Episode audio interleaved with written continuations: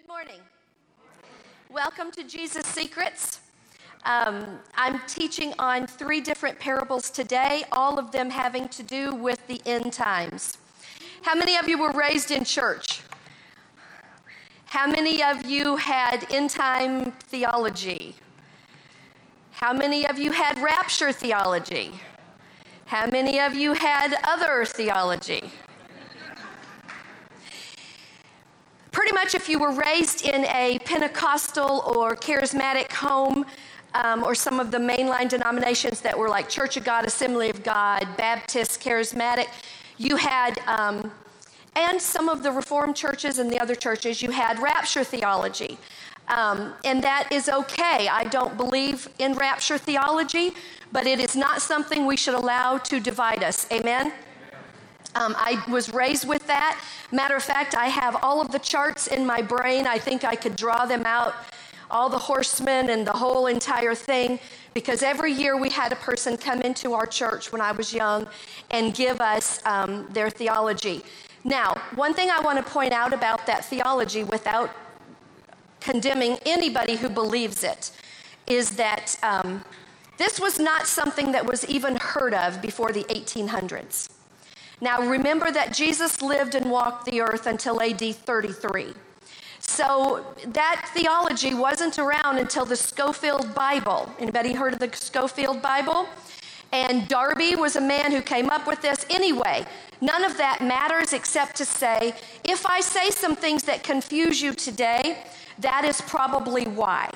So, without um, hesitating, my parable that I'm mainly focusing on today comes from Matthew chapter 25, but I'm not going to talk about it except for the first line that says it's the parable of 10 virgins and it said it says in chapter 25, then the kingdom of heaven will be like 10 virgins. Now, when you see a word like then, you need to ask yourself, then when is then? Then the kingdom of heaven will be like.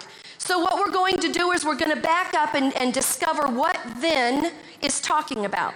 Now, that's chapter 25. In chapter 23, Jesus is talking in the temple. Remember, the temple was the symbol for Judaism. The temple and sacrifices was all that really mattered to the Jewish faith and their rules. Okay? So he is in the temple and he is talking to both the disciples and the believers and to the Jews.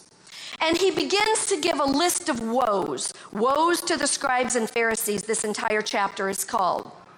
Now, these woes basically say what the, one of the last woes say, and that is this. Why do you give so much time and attention to the outside of the cup when the inside of the cup is so dark? Now, here's what he's saying if you fix the inside of the cup, the inside of the cup will take care of the outside of the cup. Amen? So to focus on the outside of the cup never works. Now, toward the end of chapter 23, Jesus begins to give a end time prophecy. And he, he talks about different things. I, I don't have time to go into it a whole lot, but one of the things before this prophecy is he says, All of this blood that you have killed all the righteous prophets. And then he says, even of righteous Abel and of righteous Zechariah. Okay, we've had so many sermons preached on Cain and Abel. You remember Cain killed Abel? And the reasons why Cain killed Abel. Well, I believe Jesus tells us right here why. Abel gave an offering to God of the first fruits. He, he, it meant something to him. He was in relation to God. Cain also gave an offering to God out of religious duty.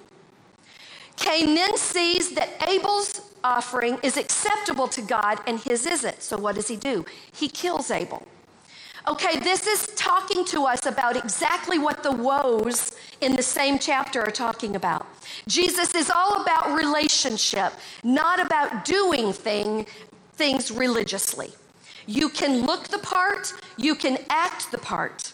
But if your heart condition is not about relationship with God, your sacrifice isn't acceptable. Amen?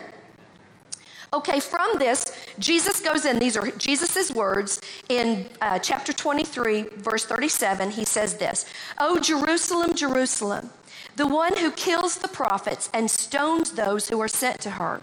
How often I wanted to gather your children together as a hen gathers her chicks under her wings, but you were not willing. See, your house is left to you desolate.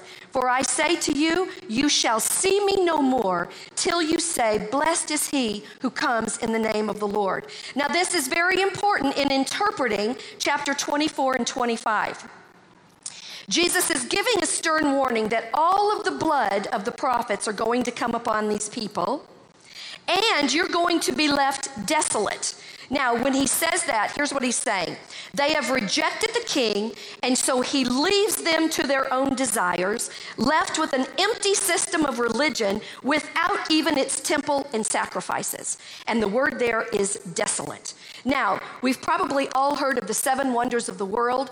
Artists um, the Ephesus temple Artemis. You ever heard of that? One of the seven wonders of the world?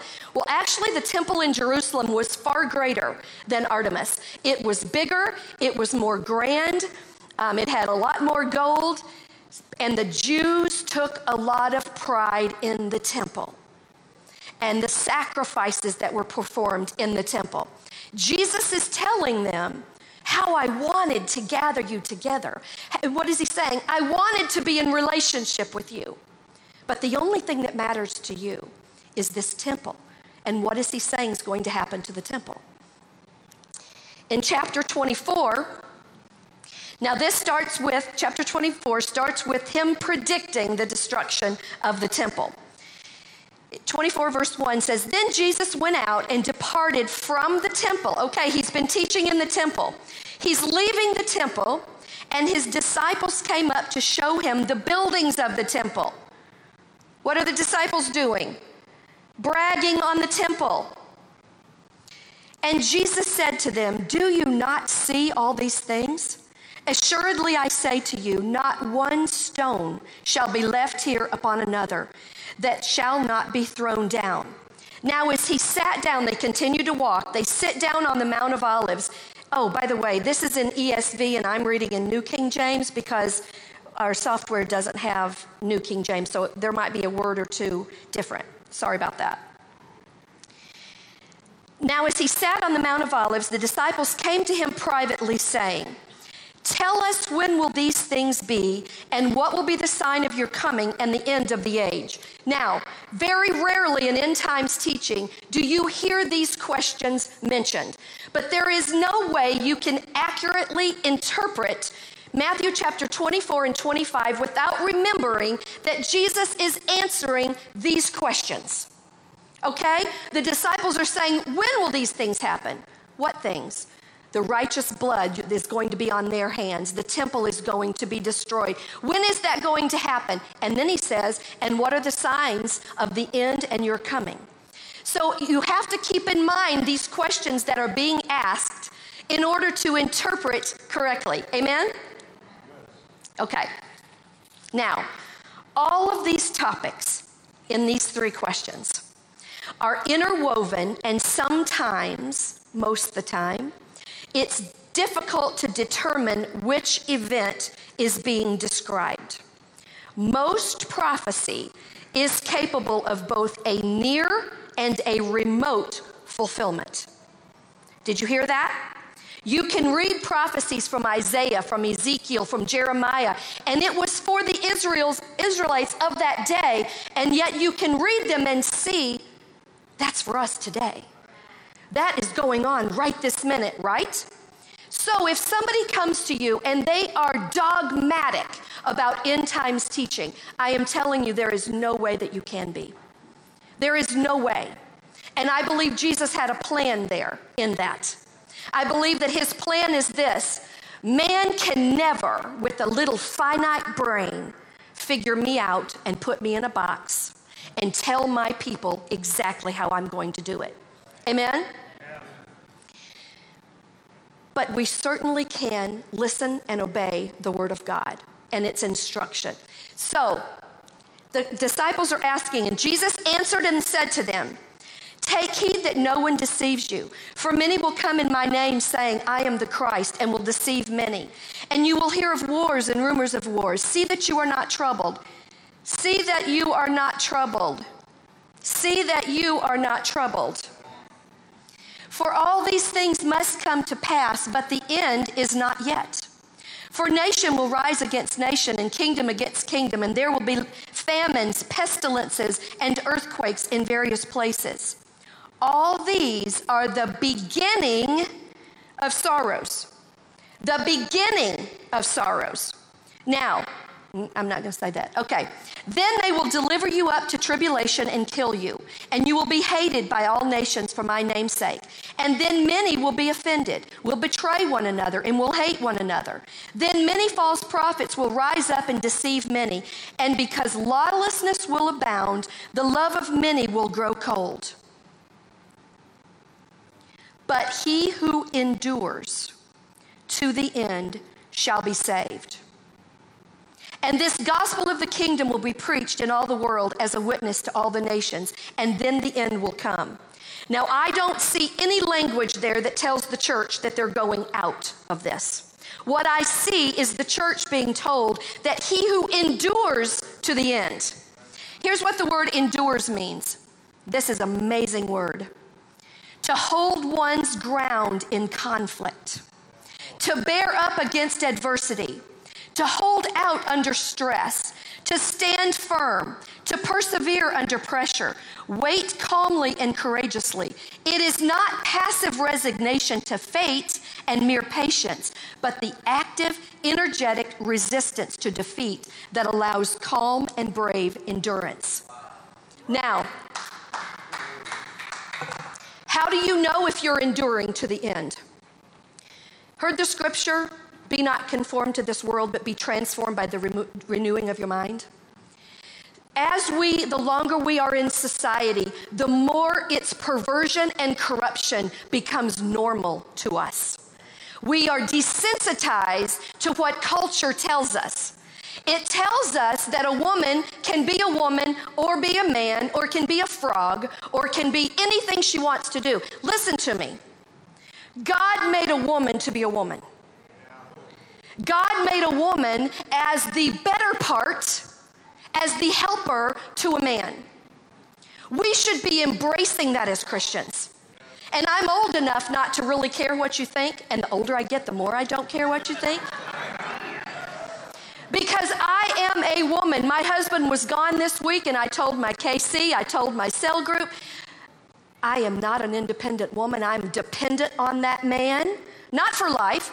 God would sustain me if he took him out today, but he's not taking him out today, in Jesus' name. I am a feminine creature made by God. Now, there's no confusion in this word. Men, you are men, and you are made to lead your homes. You are made to lead your children, but you don't have to. You can listen to society. You can believe what they say, and you know what you're doing? You're conforming to the world. Or you can be transformed, and you can say what that song said This is my surrender because your way is better. Your way is better. There is an institution by God that has been set in place.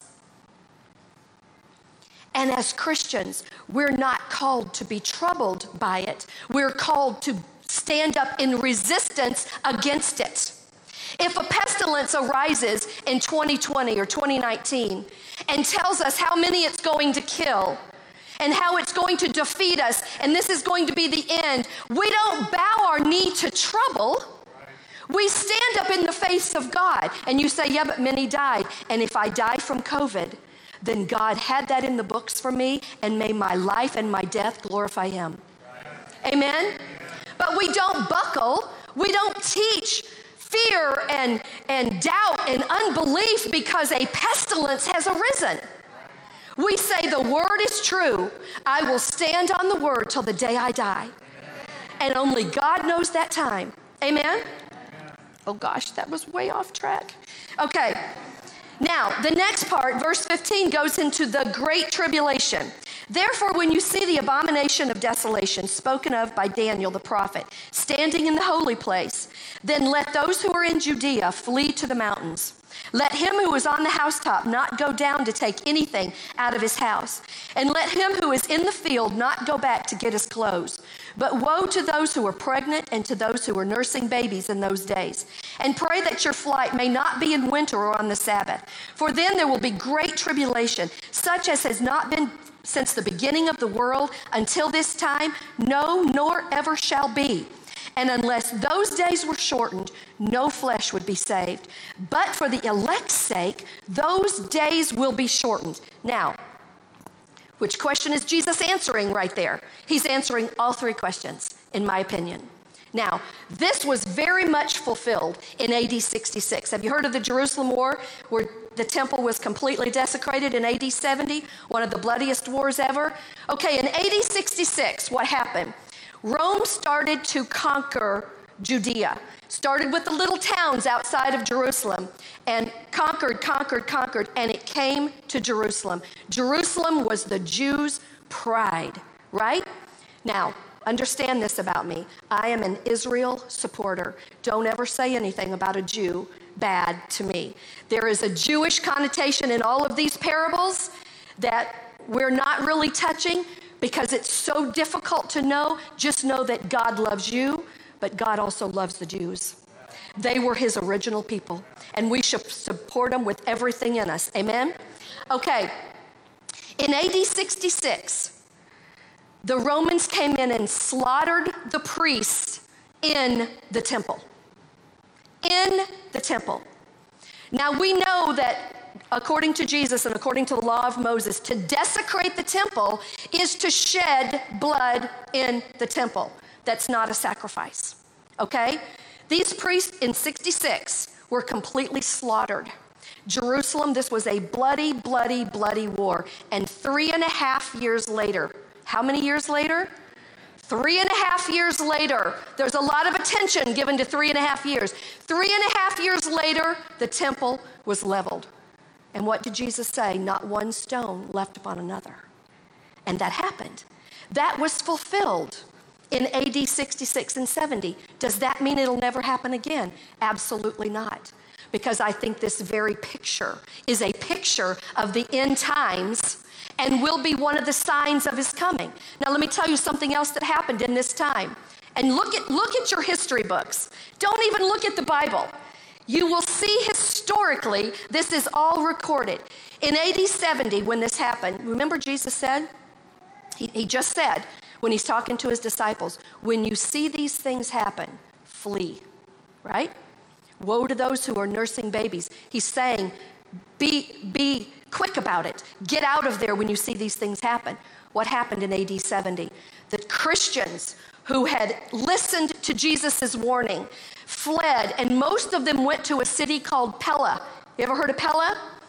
Pella was pretty much populated by the Christians that fled Jerusalem. They listened to Jesus' warning. And they went to the mountains and they took cover and they survived. Hence, the church and God's people was able to disperse and grow. Many of them went to different places and continued preaching the gospel of Jesus Christ. Amen? Oh boy, I'm all over the place.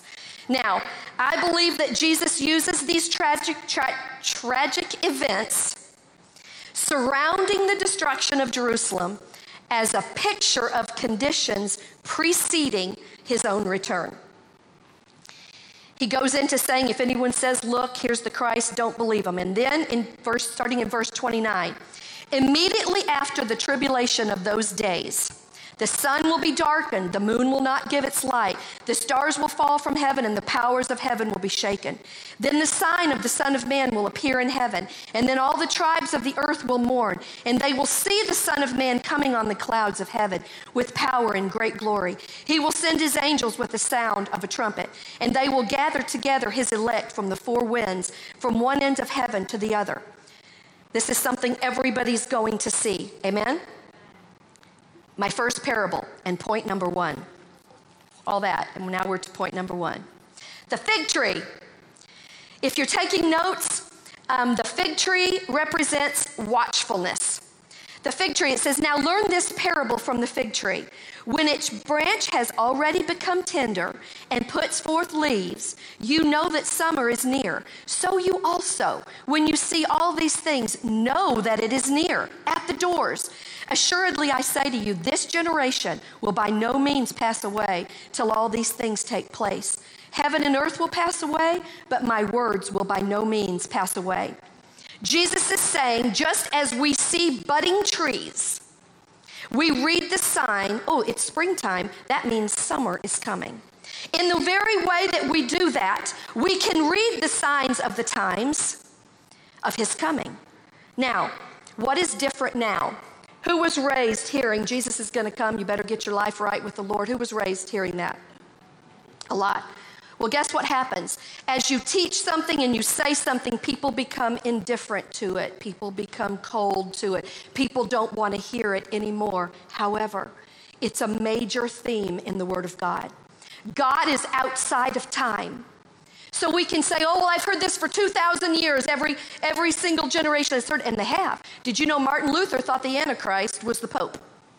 And the Pope thought Martin Luther was the Antichrist. How many heard Hitler was the Antichrist? Now, did these people, some of them, operate out of Antichrist spirits? Absolutely. When you're slaughtering God's people, you definitely are operating from an Antichrist spirit. Amen? Don't allow yourself to grow cold. As the fig tree blooms and we can predict that it's summer almost here, we should be able to read the signs and times. If you haven't seen Christians persecuted on Facebook, I don't even know what to tell you. Our world is persecuting us, and persecutions is the fig tree budding. That's one of the signs that the fig tree is budding. Amen? Now, it says, when you see all these signs, what signs is he talking about? Deception, wars and rumors of war, nation against nation, kingdom against kingdom, famine, pestilence, earthquake. But the main one, love growing cold. Love growing cold. Anybody can hug a neck. Anybody can. But how many people, when somebody is being gossiped about, can stand up and say, Don't talk to me about that person. That's my brother in Christ. That's my sister in Christ. Anybody can hug a neck. Anybody can say, Love you. But can you really be transformed by the renewing of your mind and become like Jesus? See, the Pharisees could pretend a lot of things. They had all the right things to say and all the right rules to follow. And at the same time, the Son of Man, the Son of God, is right there before them, and they are plotting and scheming how to bring him down. Never let yourself be a part of a plot or a scheme against another brother. So easy to do. Why? Because it makes us feel better. If we can all talk about how bad she is, then we look better. Amen? I believe the fig tree is budding. I believe the signs are there. I believe love is waxing cold. I believe mothers walk out on their children now, fathers walk out on their children now unheard of things that go against nature and against how God created us. Why? Because love is waxing cold. Amen? Okay. Next one. Oh, no, I got to hit this. No one knows the day or hour. I'm not going to read the whole thing to you, but let me tell you. As in the days of Noah, as in the days of Noah, this is verse 37 so will the coming of the Son of Man be. For as in the days of no, before the flood, they were eating, drinking, marrying, giving in marriage until the day that Noah entered the ark, and did not know until the flood came and took them all away.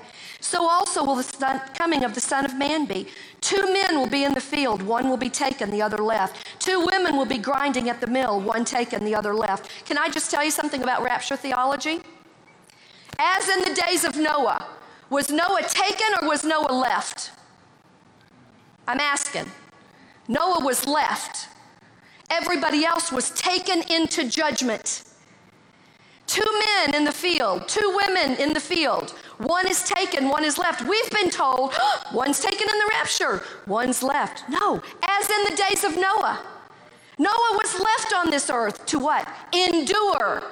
Everybody else was taken into judgment. So these two people working in the field, the one is taken into judgment, the other is left to endure. I don't see the rapture theology. And then it says this the word that's um, in the next sentence there is watch. And here's what that word watch means it means to be aware, to be alert, and one more to be awake. Awake, alert, and aware. Don't be an idiot. That's how I see it. Don't see things happening in our world and try to tell yourself, well, you know, we are growing as a people and, and we're, we're changing and it used to be like this. Either base your truth on the Word of God, the truth that never changes, or go around and flop and flip like a fish and be moved by every wave of the sea and receive nothing from God. Now, that's the word. Is that a hard word? Yes, it is. It is a hard word because I believe Jesus gives us warnings because he loves us so much. He who endures. Plant your feet, and you've got to be grounded in something so much bigger than yourself. Second parable the faithful servant and the evil servant. Who then is a faithful and wise servant whom his master made ruler over his household to give him food in due season? Blessed is that servant whom his master, when he comes, will find so doing. Assuredly, I say to you, he will make him ruler over all his goods. But if that evil servant says in his heart, huh, my master is delaying his coming, and begins to beat his fellow servants and to eat and drink with the drunkards, the master of that servant will come on a day when he is not looking for him, and at an hour he is not aware of, and will cut him in two and appoint him his portion with the hypocrites. There shall be weeping and gnashing of teeth. There is a word there, delay, and it's the word chronismo in Greek, and it is a verb. And it is a verb that is completely relying on the choice of the noun. What's the noun? Who is it that's delaying? The master. It means to while away the time by lingering, tarrying, and delaying. Now, here's what's scary both of these servants belong to the master. Hear my heart here because this is going to sound hard, but it's not my words, it's the word of God. Both of them were working for the master. Who's the master here? They're both working for the master. One lives however he wants to live because he knows the master is delayed. But one is faithful, living his life in such a way that the master could come back at any moment. They're both belong to the master. But one of them is sent to judgment. One of them is accepted. Now, you can say, well, wait a minute, God accepts anybody who believes. Yes, He does. And let me tell you what the word believe means. It's the word pisteuo in the Greek, and here's what it means to believe something so deeply that it affects everything you do, that all of your actions come from that belief. See, if you really believe in God, you don't live any way you want. If you really believe in God, it affects the way you live your life, not religiously. Get that out of your mind. Woe to the scribes and Pharisees. But it affects what you do. And I want people to see Jesus in me, so therefore I might not be able to do this, this, this, and this. Oh, well, I surrender. I yield that. I give that up because his way is so much better than my way. Ooh. The faithful servant is faithfulness. The fig tree was watchfulness. This is faithfulness. And now I'm t- to my main point. I hope I've got time. Yes. The wise and the foolish virgins. Ooh. Now, before we start this parable, everything about this wedding, please hear me, everything about this wedding is the end times. Everything. There are so many details in this parable, there's no way that I could teach the whole thing. Amen? Then the kingdom of heaven shall be likened to ten virgins who took their lamps and went out to meet the bridegroom. Now, five of them were wise and five were foolish. Those who were foolish took their lamps and took no oil with them. But the wise took oil in their vessels with their lamps. But while the bridegroom was delayed, there's the word delay again, they all slumbered and slept. And at midnight a cry was heard Behold, the bridegroom is coming. Go out to meet him. Then all those virgins arose and trimmed their lamps, and the foolish said to the wise, Give us some of your oil, for our lamps are going out. But the wise answered, saying, No, lest there should not be enough for us and you, but go rather to those who sell and buy for yourselves. And while they went to buy, the bridegroom came, and those who were ready went in with him to the wedding, and the door was shut. Afterward, the other virgins came also, saying, Lord, Lord, open to us. But he answered and said, Assuredly I say to you, I do not know you. Watch therefore, for you know neither the day nor the hour in which the Son of Man is coming. Now, this is an appalling and scary parable, but it doesn't have to be. Amen? There were 10 virgins. Now, a wedding, Jewish wedding party. Um, these would have been mid teens, about 13, 14, 15 year olds, because typically brides were 15 or 16 years old, and these would be in the bridal party, not quite ready yet to get married. So these were young girls. They were all in the bridal party. They were all expecting to be in the wedding celebration, right? All of them. Five were wise, five were foolish. Now, the word slumbered and slept there, I want to tell you what those words mean. The word slumbered means to become drowsy, half involuntary lethargy or drowsiness, which is apt to steal over one who falls into inactivity. Now, have you ever got drowsy and you do one of two things? You do something to rouse yourself awake. I don't have time for a nap. Or you go into the nap. That is the word slumbered. The word slept is lying down to sleep, conscious, deliberate, yielding to it. You intentionally lay down to sleep. All of the virgins slumbered and slept. Some of them were prepared, some of them were not. Now, the most important thing about this parable is what is the oil? They kept these torches. It was a, some say it was a little lamp, but it, it really wasn't a little lamp. What it was was a torch like thing that they wrapped in this cloth that burned, and they would dip it in oil and it would burn for a while, and they would carry a pouch of oil to be prepared. Well, as we see, five of them didn't have that little pouch of oil. So some of them were prepared and some of them were not prepared. Now, this is the hard part. They all thought they were going to be in this party. They all thought they were going to the celebration. Right? The oil in this story represents the supply of the Spirit of Jesus Christ. All in the New Testament is the Spirit.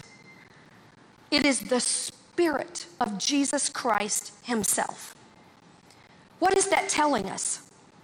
They had the source of enduring, they had the source to continue the oil flow.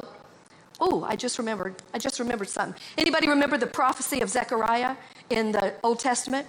He sees a vision and he sees two olive trees. He sees two olive trees. And these olive trees are attached to the menorah. Well, it says the lampstand with but we know it's a menorah. And what are these olive trees doing? They're giving a continual supply of oil. And then that's where we get this statement not by might, nor by power, but by the Spirit of God. A continual oil is what we need. What is it saying? It's saying that some of these virgins decided they were going to be prepared for the coming of the bridegroom. See, they never knew when the bridegroom was going to come. They had to be prepared, they had to be ready. You can lay down and sleep, or you can be alert, and you can have your pouch of oil, and you can realize how dependent you are on the Spirit of Jesus Christ. Not one of us has enough oil in ourself to sustain us. We need Him every day, all day long. Or we can think we're going to the ceremony because we look like a Christian, we're considered a Christian, we make ourselves look the part like the Pharisees and the scribes, and then come to the wedding celebration and he says, I don't know you. That's a hard word, but that's in our Bible. And this is right before Jesus goes and lays his life down to say, I know you won't do it perfectly. Therefore, I'm giving my life and becoming your Savior, so I'm going to make a way for you to go to God through me. But I do require this that to become a disciple, I lay my life down. I say, I may have wanted to do this, but I'm laying that down and I'm trading it and I'm surrendering it and I'm going to be prepared and I'm tapping into this oil that I need to give me this endurance. And I'm going to tap into it often and regularly.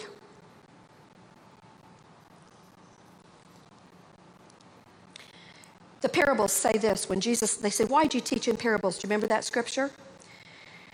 He's teaching spiritual truth, and he says, For those who have ears to hear, hear and eyes to see. To all seven churches in the book of Revelation, the book of coming of Jesus Christ. To him who has ears to hear, let him hear what the Spirit is saying to the churches.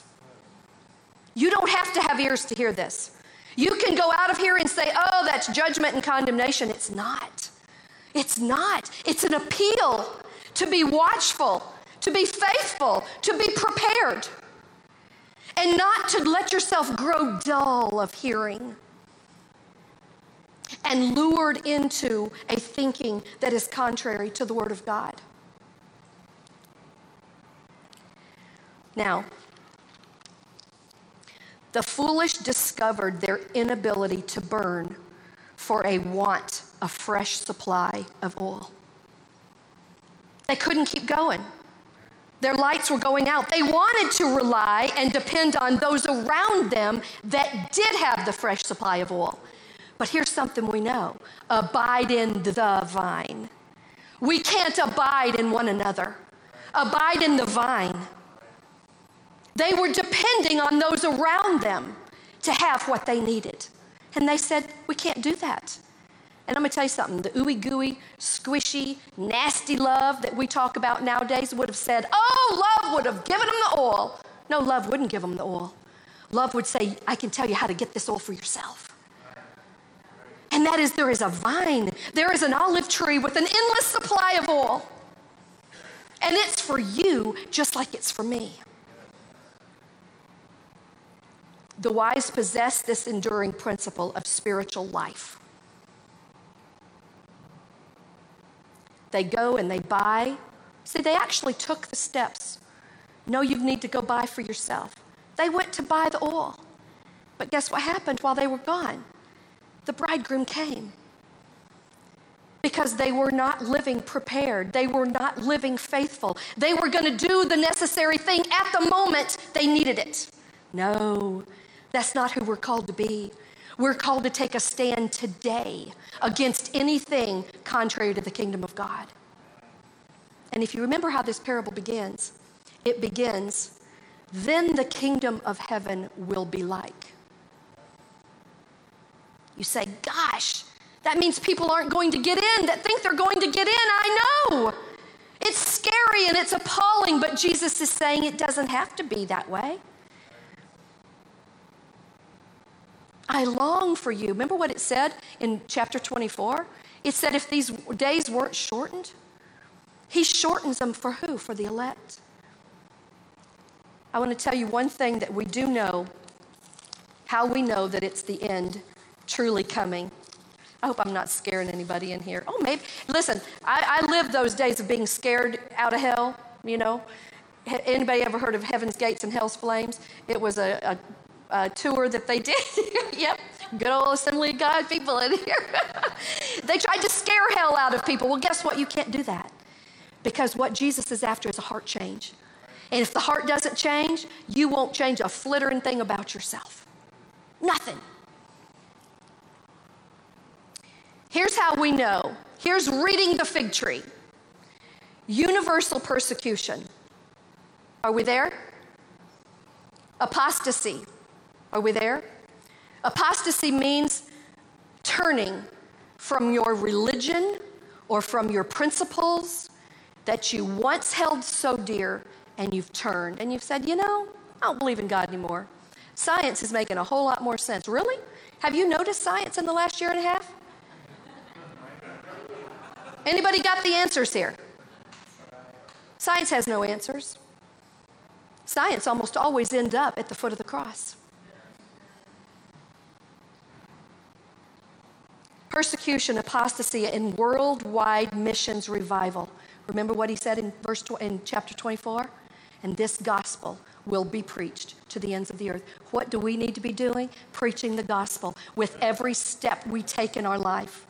Every event we go to, every relationship we have, we need to be letting it glorify the gospel of Jesus Christ.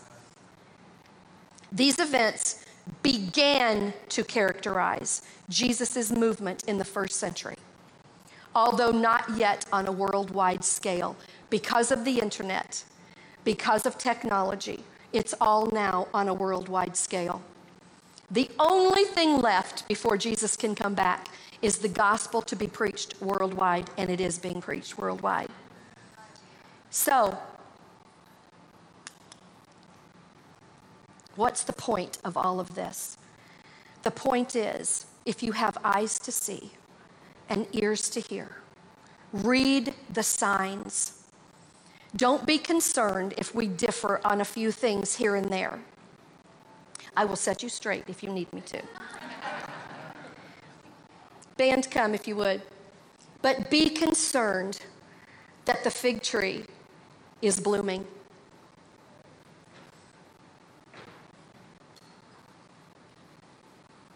I really want to challenge you in here today. Don't be a Christian in name only. Believe from a place in your gut where you've been seared with the seal of the Holy Spirit that determines how you act. Now, you can't worry about how you act. That's not the point here. You've got to take care of being connected to the olive tree that never stops giving that oil. It never stops. You read the Word of God all of your life and you realize you know nothing. What book is like that? At some point, you figure it out. Not the Word of God, because it's so supernatural. Every parable that I interpret now, I interpret it differently than I've, do- I've done all my life. It's supernatural. There's not one meaning, there's many meanings. Stand up with me if you would.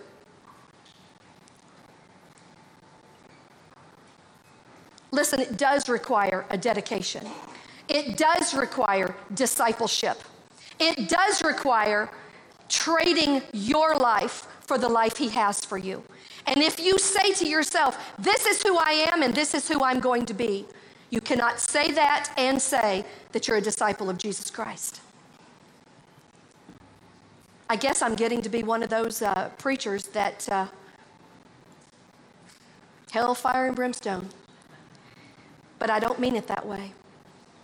What I want you to see is somebody loved you so much and is giving you an opportunity for the best life you could ever have, the best marriage you could ever have, being the best parent you could ever be, the best friend you could ever be. Amen? Yes. Raise your hands with me today if you want to be that disciple. And if there's anybody in here that is not a believer, then let's all pray this prayer together if you mean it. Father God, I accept your Son, Jesus Christ, as my Lord and Savior. I don't want to be one of the five ignorant virgins. I want to be watchful. I want to be faithful. I want to be prepared. I want to abide in you.